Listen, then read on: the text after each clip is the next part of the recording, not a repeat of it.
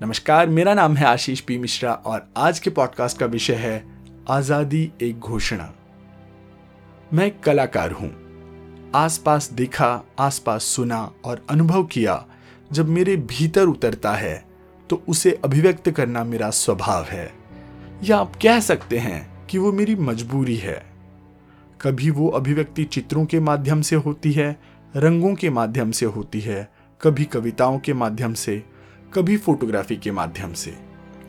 और अगर कभी कभी लगता है कि यह भी कम है, तब वो मेरी शॉर्ट फ़िल्म, मेरी डॉक्यूमेंट्री या एक फ़िल्म के माध्यम से अभिव्यक्त होती है।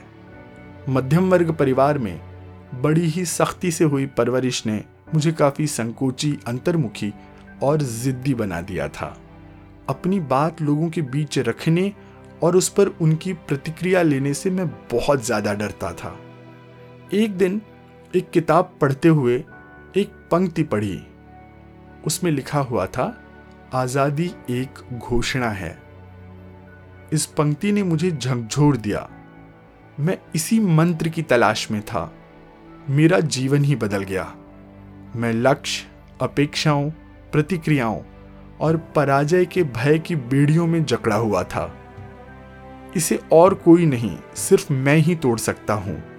मुझे ये बात समझ में आ गई। उसमें कहा गया था कि बस यह कह दो कि मैं आज़ाद हूँ। मैंने उठ के कह दिया, मैं आज़ाद हूँ। कलाकार आलोचना से नहीं डर सकता। बस, सब बदल गया। ऊँचे आसमान में उड़ान भरने के लिए हल्के पंख चाहिए होते हैं। यदि आपकी पीठ पर भारी बोझ है तो आप ऊँची उड़ान और दुर्गम चढ़ाई नहीं कर सकते। मैंने भी आज़ाद जीने का फैसला कर लिया और ये सारी बोझ उतार करके अपने पंख फैला दिए। अपने चित्र, अपनी कविताएँ, अपनी फ़िल्में लोगों के सामने रखनी शुरू की। और मैं हैरान था कि जिन चित्रों और रचनाओं को लेकर के मैं अनिश्चित था, उन सबको लोगों ने पसंद किया और खरीदा भी। मन में एक दबी हुई इच्छा फ़िल्म की थी।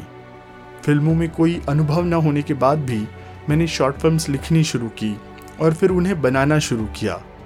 और देखते ही देखते दस में से आठ फ़िल्मों ने पुरस्कार जीत लिए। अपने दस साल पहले और आज के जीवन में मैं ज़मीन आसमान का फ़र्क देखता हूँ।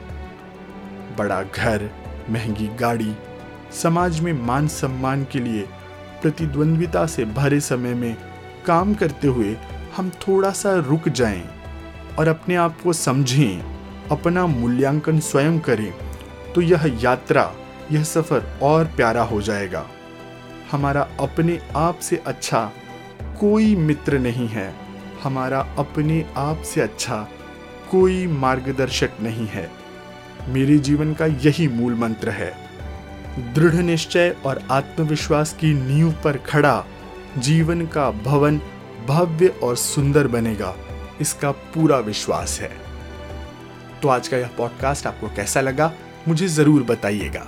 और इस पॉडकास्ट को अपने दोस्तों के साथ अलग अलग प्लेटफॉर्म पर शेयर करना मत भूलिएगा। तो मिलता हूँ जल्द ही अगला और नया विषय लेकर के। तब तक के लिए आज्ञा दीजिए, धन्यवाद, नमस्कार।